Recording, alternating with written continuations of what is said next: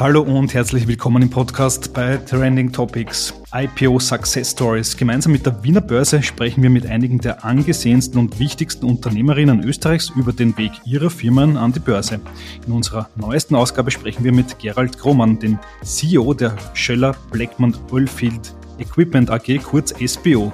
Die Technologien von SBO werden nicht nur in der Öl- und Gasindustrie eingesetzt, sondern auch in der Halbleiterindustrie und der Geothermie. Und das 3D-Druckverfahren Direct Metal Laser Sintering, kurz DMLS, wird sogar in der Raumfahrt eingesetzt. SBO ist seit 2003 an der Wiener Börse notiert und Kroman hat in seinen 22 Jahren als CEO des Unternehmens enorm viel Erfahrung mit der Börse gesammelt. Und um über all das zu sprechen, dazu begrüße ich ihn jetzt recht herzlich im Podcast. Herzlich willkommen, Gerald Kroman. Dankeschön, Herr Steinschatten. Freue mich sehr darüber. Ja, schön, dass Sie heute mit dabei sind. Ich habe erfahren, Sie haben ja kürzlich Ihren 70. Geburtstag gefeiert, blicken dann auf mehr als 20 Jahre CEO-Zeit bei SBO zurück, also mehr als zwei Jahrzehnte im Unternehmen mal ganz kurz äh, zusammengefasst, was waren denn Ihre größten Erfolge bis dato? Ja, es war eine äh, spannende Zeit, ist es immer noch, weil ich äh, bis äh, Jahresende für die SBO wirken darf.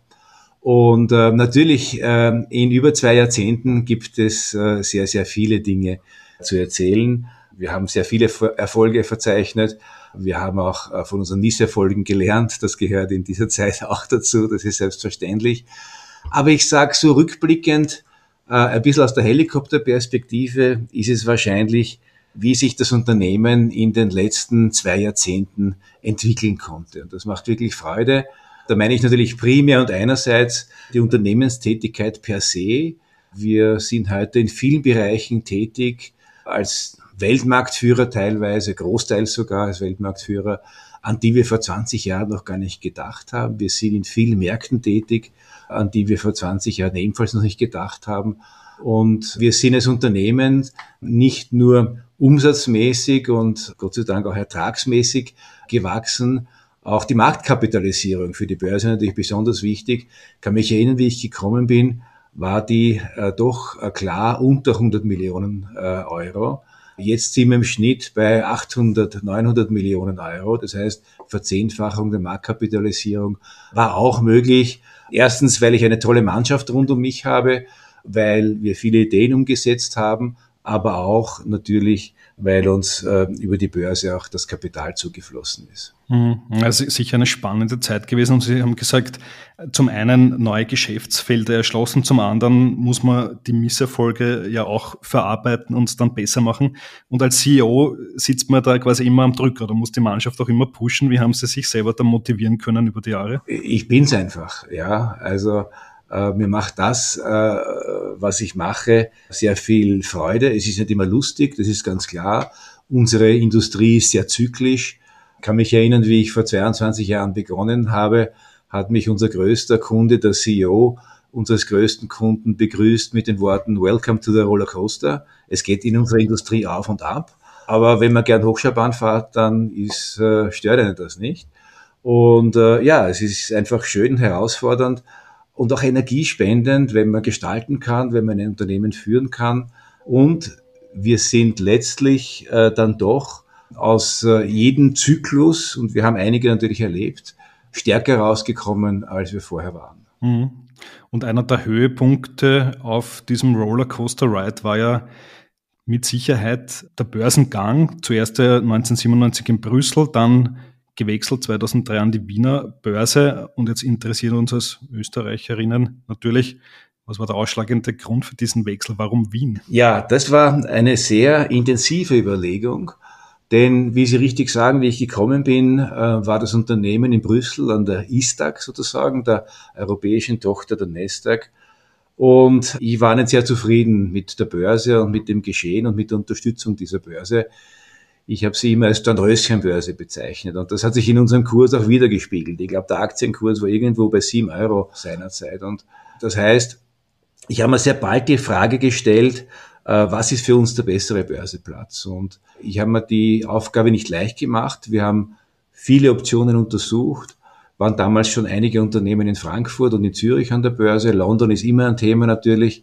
Für New York waren wir zu klein, das war ganz klar und äh, bin nach reiflicher Überlegung und vielen Diskussionen äh, zum Schluss gekommen, äh, die Wiener Börse ist für uns die beste und ich habe es bis heute nicht bereut. Und zwar deswegen die beste, weil du bekommst einfach als österreichisches Unternehmen, und in der Zwischenzeit sind wir seit vielen, vielen Jahren im ATX, ich glaube weit über zehn Jahre, ich weiß das Datum gar nicht genau, wann wir in den ATX reingekommen sind, aber wir sind also Standardspieler sozusagen. Du bekommst einfach als österreichisches Unternehmen im ATX auf der Wiener Börse mehr Aufmerksamkeit in der Öffentlichkeit, in den Medien. Ähm, das ist was wert. Aber gleichzeitig äh, ist es so, dass wir trotzdem von unserem Free Float, ich sage einmal, ein Drittel der Investoren kommt aus Nordamerika, ein Drittel der Investoren ist Europa ohne Österreich und ein Drittel der Investoren ist Österreich. Also wir haben da einen sehr schönen internationalen homogenen Mix an Privat- und institutionellen Investoren. Mhm. Okay, das heißt, nur wenn man an der Börse in Wien ist, heißt das nicht, dass nur die Österreicher oder die österreichischen äh, Investoren investieren, sondern die kommen trotzdem aus der ganzen Welt. Definitiv, wie man sieht, ja. Super. Mhm. Mal ganz allgemein gefragt, ähm, bei unseren Zuhörerinnen sind viele Jungunternehmerinnen dabei, die ein Startup haben, die haben sicher auch teilweise die Vision, irgendwann einmal einen IPO zu machen. Und für die stellt sich dann auch die Frage, was ist eigentlich der Vorteil eines börsennotierten Unternehmens gegenüber einem privat geführten Unternehmen? Gibt es da zwei, drei Punkte, die man hervorheben kann? Jedenfalls. Ich meine, der wichtigste und offensichtlichste ist natürlich der, dass hier über die Börsennotierung und über den IPO äh, es, äh, man hier zu sehr günstigen Eigenkapital kommen kann und später dann auch äh, über diverse Kapitalerhöhungen, wenn erforderlich. Ähm, ich glaube, das ist einer der wichtigsten Punkte, äh, definitiv. Der zweite Punkt ist, äh, den ich auch sehr wichtig finde, ist eben die Öffentlichkeitswirksamkeit. Du bist als Unternehmen, es wird laufend über dich berichtet, du bist immer in der Öffentlichkeit. Das kann man wollen oder nicht, aber als börsennotiertes Unternehmen äh, ist es besser, wenn man es will. Und es hat aber viele Vorteile. Es hat die Vorteile, dass äh, man sich mit Banken leichter tut, weil die Banken äh, einen immer am Radar haben und, und über die Geschäftsberichte und Quartalsberichterstattung immer informiert sind. Ähm, das hat Vorteile bei M&A. Wir sind ja doch auch nicht nur organisch gewachsen, wir sind auch äh, über äh, Merger und Acquisition äh, gewachsen. Und wenn du ein, äh, ein Unternehmen in Amerika oder in Schweden oder sonst irgendwo kaufen möchtest, schauen die auf deine Website und, und, und haben über dich einfach viel, viel mehr Informationen, viel tiefere Informationen über die Geschäftsberichte und viele andere Regelberichterstattungen und so weiter. Das heißt, man ist rascher vertraut mit dem Gegenüber sozusagen. Ja. Und last but not least, und auch da habe ich schon sehr schöne, erfolgreiche Erlebnisse gehabt, ist es so, dass man damit auch äh, durchaus interessanter Arbeitgeber für Leute ist, an die man sonst vielleicht gar nicht herankommt.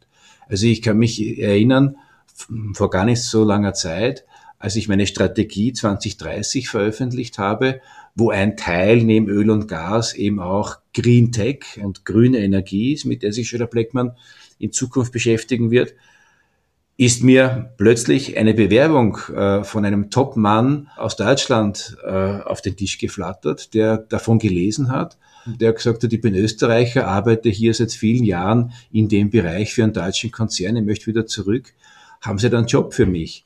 Und ich habe genau so einen gesucht, ja, und das ist heute äh, mein New Business Development Manager. Ja, also man sieht, an den wäre ich über Headhunter wahrscheinlich gar nicht herangekommen.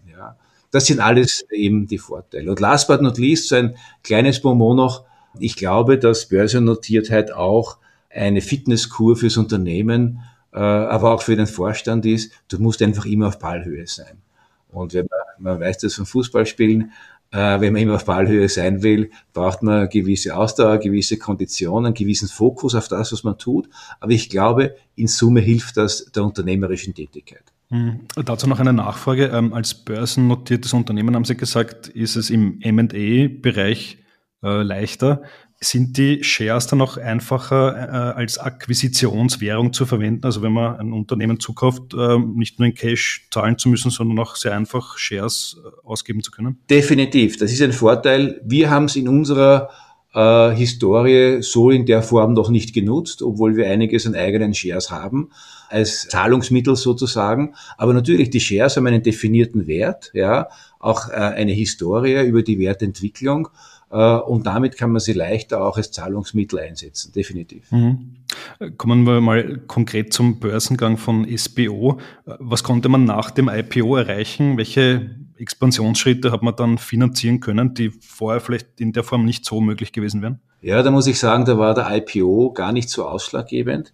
Das größte börserelevante Ereignis war 2005. Da waren wir also schon zwei Jahre an der Wiener Börse äh, und wir haben damals ein Secondary Public Offer gemacht, gemeinsam mit einer Kapitalerhöhung. Und der Hintergrund war ein zweifacher und das sind beides wichtige Komponenten für ein börsennotiertes Unternehmen. Das eine ist, ich hatte damals und Gott sei Dank heute noch einen Kernaktionär, äh, die BIHAG, die damals mehrheitlich, nämlich 67 Prozent, äh, der Schöller Blackman besessen hat. Ja.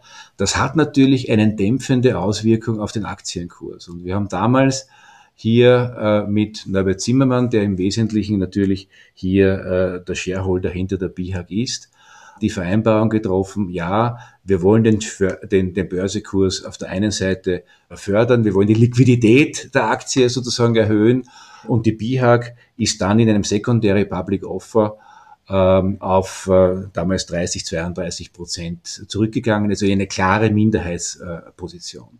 Und das Zweite, was wir in, im gleichen Zug gemacht haben, ich habe damals gesehen, wir stehen vor einer unglaublichen Wachstumsperiode, ja, und äh, wir haben frisches Kapital gebraucht und darum haben wir diese Secondary Public Offer dann mit einer Kapitalerhöhung verbunden.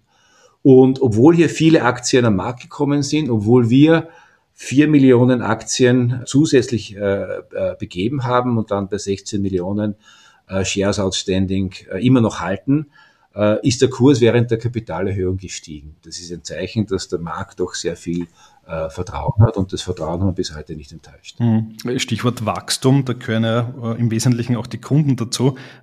Konnten Sie einen deutlichen Effekt nach dem IPO sehen auf, auf Kunden? Also hat man dann sich leichter Aufträge besorgen können, äh, leichtere Neukundenakquise? Wie, wie schaut es an der Front aus? An der Front schaut es insofern gut aus. Unsere Kunden waren erleichtert, sage ich einmal, dass wir deren Wachstum unterstützen können. Und zwar deswegen, Sie müssen wissen, wir sind für unsere Hauptkunden strategischer Lieferant.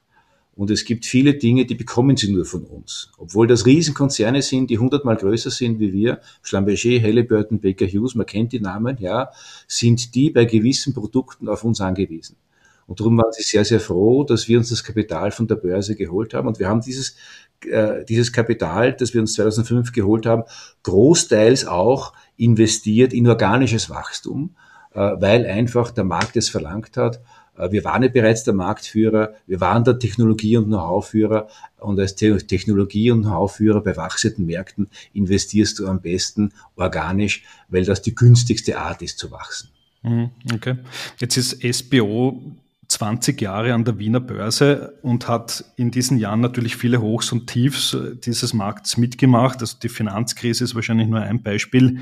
Das heißt, wie geht man da mit der Kommunikation mit den Investoren um? Ähm, in den Hochphasen ist es sicher einfacher als dann mit ihnen zu kommunizieren, wenn es mal schwieriger läuft, oder? Absolut. Aber hier ist nur absolute Offenheit, Transparenz, äh, Klarheit äh, gefragt und erforderlich. Alles andere rächt sich irgendwann einmal. Ja. Man darf sich hier nicht verbiegen. Und, und es wird auch gutiert äh, von den Analysten, von den Investoren, wenn die wissen, okay, was immer wir äh, aus unseren Unternehmen sozusagen hinaus sagen und, und, und kommentieren, das ist nicht irgendwie verstellt oder, oder, oder irgendwie hingebogen, sondern das ist das, so wie wir es sehen. Und Gott sei Dank waren wir in den meisten Fällen, äh, sind wir richtig gelegen. Und auch das ist dann natürlich vertrauensbildend, wenn man als CEO äh, den Leuten ein Bild über die Zukunft zeichnet äh, und das dann ungefähr so eintritt. Äh, wenn das ein paar Mal passiert, ist auch das äh, sehr vertrauensbildend. Mhm. Können Sie da ein Beispiel nennen? Was war eine ganz besonders schwierige Phase und wie hat man es gemeistert? Ja, also mir fällt da hoc jetzt kein, kein Beispiel ein. Wir sagen immer, was ist sozusagen, ja, versuchen halt die äh, Entwicklungen möglichst realistisch, die möglichen Entwicklungen möglichst realistisch einzuschätzen. Äh, vielleicht auch manchmal hier und da mit einem Szenario, das wir hier vermitteln. Aber Das ist einfach eine Grundhaltung von uns. Da gibt es keinen speziellen Fall, wo wir es irgendwann einmal besonders oder anders gemacht hätten, sondern die Grundhaltung ist einfach, okay, so wie wir den Markt einschätzen, so wird es nach außen berichtet. Mhm. Sie haben vorher schon von dem Beispiel erzählt, wo Sie einen heutigen Mitarbeiter gewinnen konnten, der jetzt das New Business Development macht. Äh, all die anderen Mitarbeiterinnen, die schon damals beim IPO mit an Bord waren, welchen Effekt hat ein Börsengang auf die? Ist das ein Motivationsfaktor? Äh, geht da nochmal ein Ruck durch die Reihen? Wie kann man sich vorstellen? Jein. Äh, ehrlicherweise nicht allzu groß. Und zwar deswegen, äh, ich meine, wir haben 1500 Mitarbeiter über die ganze Welt verstreut, ein Großteil davon in Amerika, die bekommen von unserem Börsengang wenig mit. Ja. Und das ist auch gut so, denn äh, die Kommunikation mit der Finanzwelt findet äh, im Wesentlichen äh hier aus unserem Unternehmen von drei Personen statt. Das ist unsere Investor Relation Managerin, das ist mein CFO und das bin ich. Wir drei kommunizieren nach außen, wir sind die Ansprechpartner, wir sind die bekannten Gesichter und bekannten Stimmen. Ja. Und ich sage Ihnen ganz ehrlich, ich halte meine Geschäftsführer vom Kapitalmarkt fern, ganz bewusst. Ja. Die sollen sich ums Geschäft kümmern, die sollen sich um ihre Kunden kümmern, um ihre Mitarbeiter kümmern, um Produktentwicklung kümmern. Ja. Weil wenn die gut sind in ihrem Bereich, dann habe ich wieder gute Geschichten zu erzählen am Finanzmarkt. Ja. Also das ist Aufgabenteilung, würde ich sagen. Ähm, und das Einzige, was die Mitarbeiter vielleicht mitbekommen, nachdem wir börsennotiert sind, ist äh, in den Tochterfirmen die Controlling-Abteilungen, die wissen einfach, sie müssen taggenau reporten, ja, weil wir ja auch einen Finanzkalender haben, wo wir taggenau veröffentlichen müssen. Das ist schon eine gewisse Disziplin, die ich aber für sehr wertvoll und gesund halte, ja, dass man sagt, okay, man weiß, an dem Tag ist das Finanzpaket abzugeben, Punkt. Mhm. Alles klar. Ähm, jetzt hören uns da viele junge Unternehmerinnen zu, die, wie ich vorher schon gesagt habe, möglicherweise davon träumen, auch mal so ein IPO mit ihrem Startup, mit ihrem Scale-up an der Börse zu machen.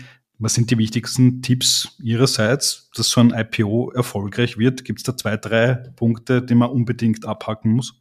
Ja, ich glaube schon. Ich meine, der offensichtlichste ist natürlich, äh, du brauchst eine gute Story, du brauchst einen guten Grund, warum du den Kapitalmarkt diese Möglichkeit äh, offerierst.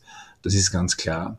Der zweite Punkt ist der, dass ich sage, man muss sich und soll sich in der Zeit, wo dann die Roadshows stattfinden, unbedingt vom operativen Geschäft hier abnabeln. Ja, ähm, das ist eine sehr intensive Zeit. Da ist man jeden Tag in einer anderen Stadt trifft immer Dutzende von Investoren, potenziellen Investoren und so weiter. Äh, und äh, das sollte die, die Ablenkung äh, möglichst gering sein. Ähm, ja, und alles andere, wenn das ein spannendes Produkt, eine spannende Story ist, dann wird man sicher die Investoren finden.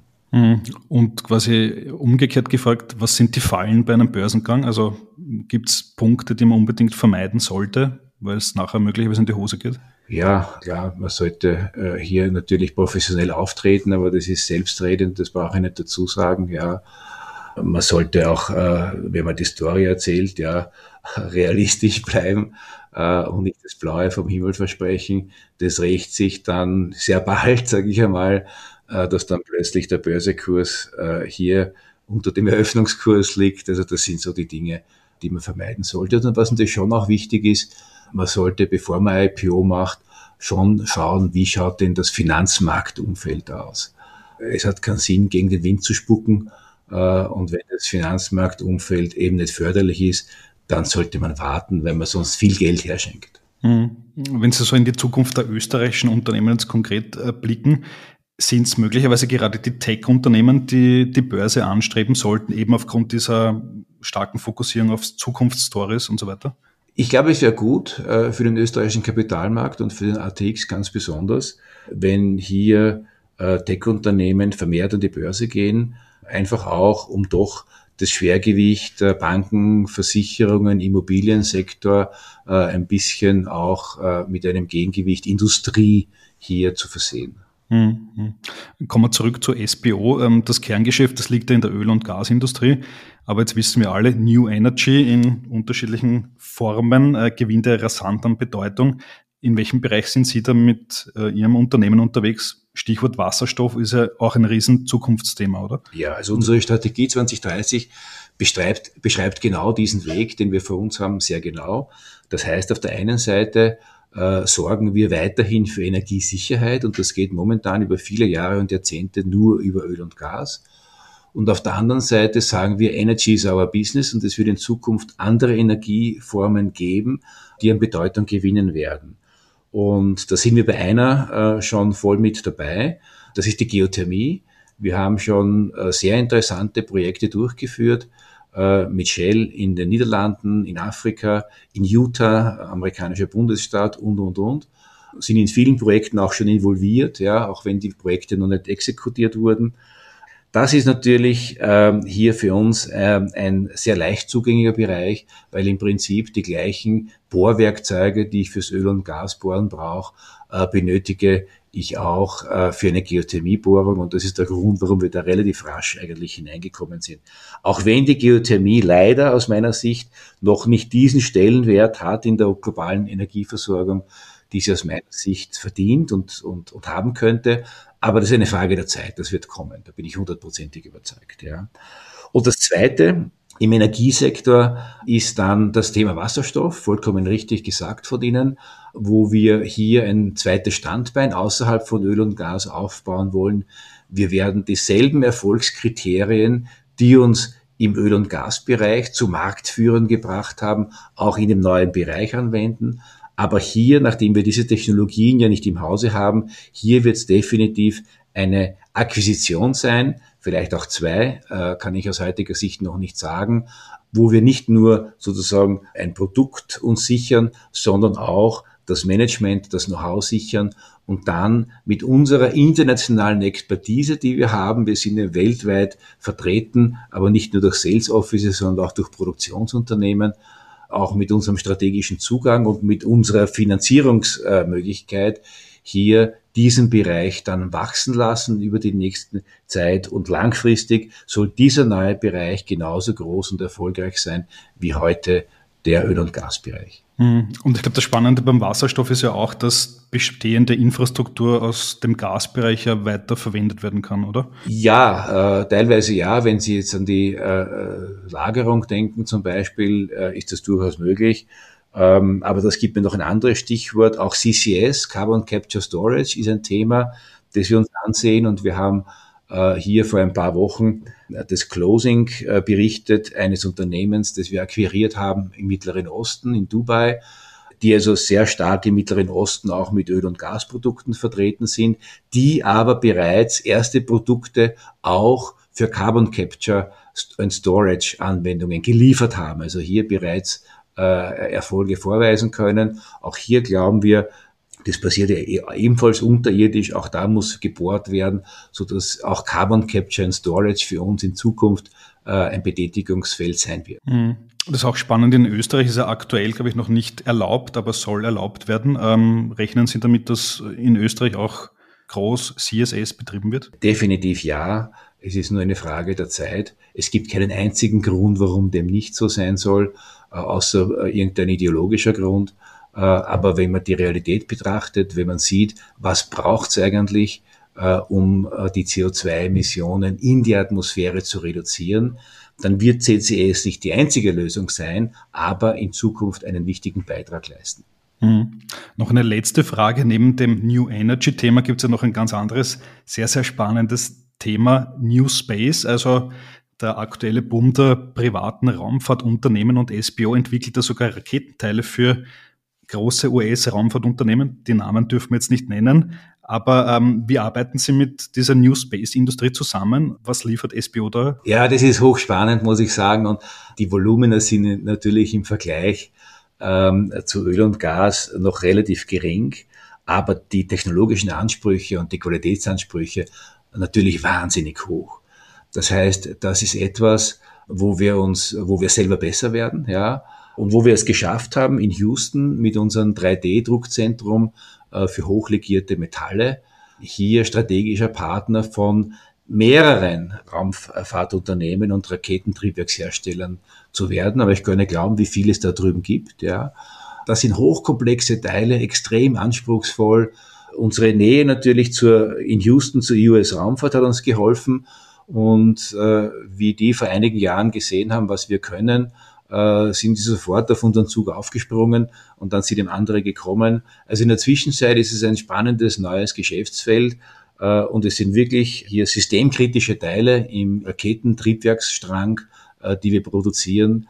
Äh, und äh, das ist auch ein großer Motivationsschub für die Mitarbeiter, die sagen, wow, da sind wir dabei, äh, aber nicht mit einem Kaffeebecherhalter für einen Astronauten, sondern wirklich mit einer, mit einer anspruchsvollen äh, Unit, äh, die also die Rakete dann in den All hinauftreibt. Okay, das heißt, wenn die Amerikaner bald wieder zum Mond fliegen, dann auch mithilfe österreichischer Technologie. Definitiv, definitiv, ja. Mhm. Alles klar.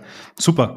Vielen, vielen Dank für das Interview. Super spannende Einblicke in SBO und äh, den Börsegang damals und alles, was dazugehört. Vielen Dank. Herr Steinschatten, ebenfalls herzlichen Dank. Auf Wiedersehen. So, das war die heutige Folge des Trending Topics Podcast. Wenn es euch gefallen hat, lasst uns doch vier, fünf Sterne als Bewertung da und folgt dem Podcast auf Spotify, Apple Music und Co.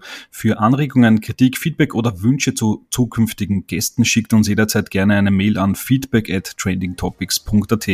Weitere News zu allen Inhalten gibt es natürlich tagesaktuell auf trendingtopics.eu. Danke an dieser Stelle an Geocast für die tolle Post-Production.